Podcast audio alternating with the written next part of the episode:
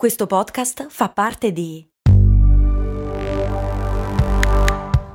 Voice Podcast Creators Company.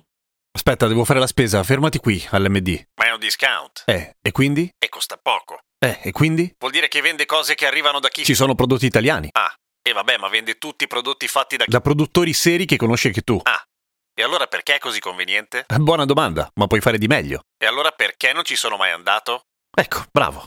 Almeno provalo. L'annosa questione dei tappi di plastica che servirebbero a regalare una carrozzina a una persona disabile.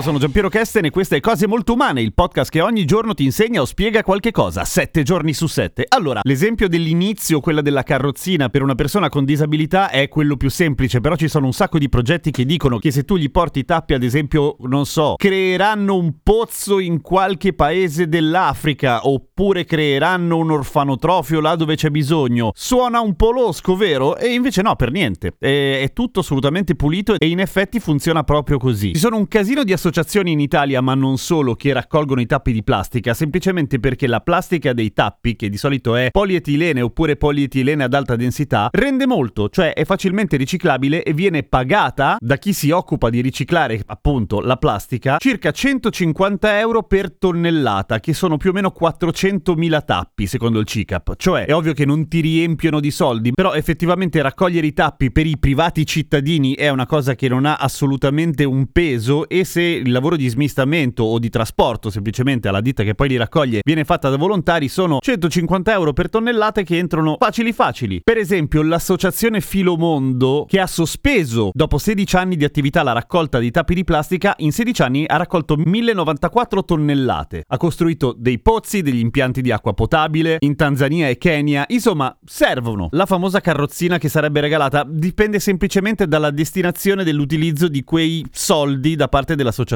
ovviamente. Un'associazione francese che viene citata in molti articoli, cioè Bouchons d'amour, tappi d'amore, ha raccolto 485 milioni di tappi, cioè 1167 tonnellate di plastica da riciclo. Sono tanti soldi, sono più di 90.000 euro, per cui ha senso, no? Quindi se a un certo punto avete portato a un collega o una collega o a qualcuno che vi ha chiesto dei tappi di plastica perché servivano per qualche cosa, con ogni probabilità sono andati a finire nel posto giusto. Ora, i più furbi di voi stanno pensando la stessa cosa che sto pensando io, ma adesso i tappi non si staccano più e quindi la cosa è questa, la plastica dei tappi è diversa dalla plastica della bottiglia, per cui aveva perfettamente senso che venissero riciclati in due modi diversi, in due processi diversi. Il problema è che noi umani siamo stronzi, per cui i tappi di bottiglia sono ad oggi il rifiuto più abbondante sulle spiagge, perché la gente appunto fa quella roba lì di togliere il tappo e poi la butta via e non lo ricicla. Motivo per cui l'Unione Europea ha deciso di rendere obbligatorio a partire dal 2024 i tethered cups, cioè i tappi uniti alla bottiglia, i tappi che non si staccano, a meno che non lo fai volontariamente ovviamente, perché conviene comunque, anche essendo due materiali diversi, che vengano smistati poi nel punto di raccolta piuttosto che fidarsi e riciclarli a quel punto. Questa cosa che per molti dell'industria è stata una gigantesca sucata e sono state tantissime le grosse multinazionali che si sono opposte strenuamente a questa direttiva dell'Unione Europea perché sennò ci perdevano dei soldini poveri tati, ma in realtà è la soluzione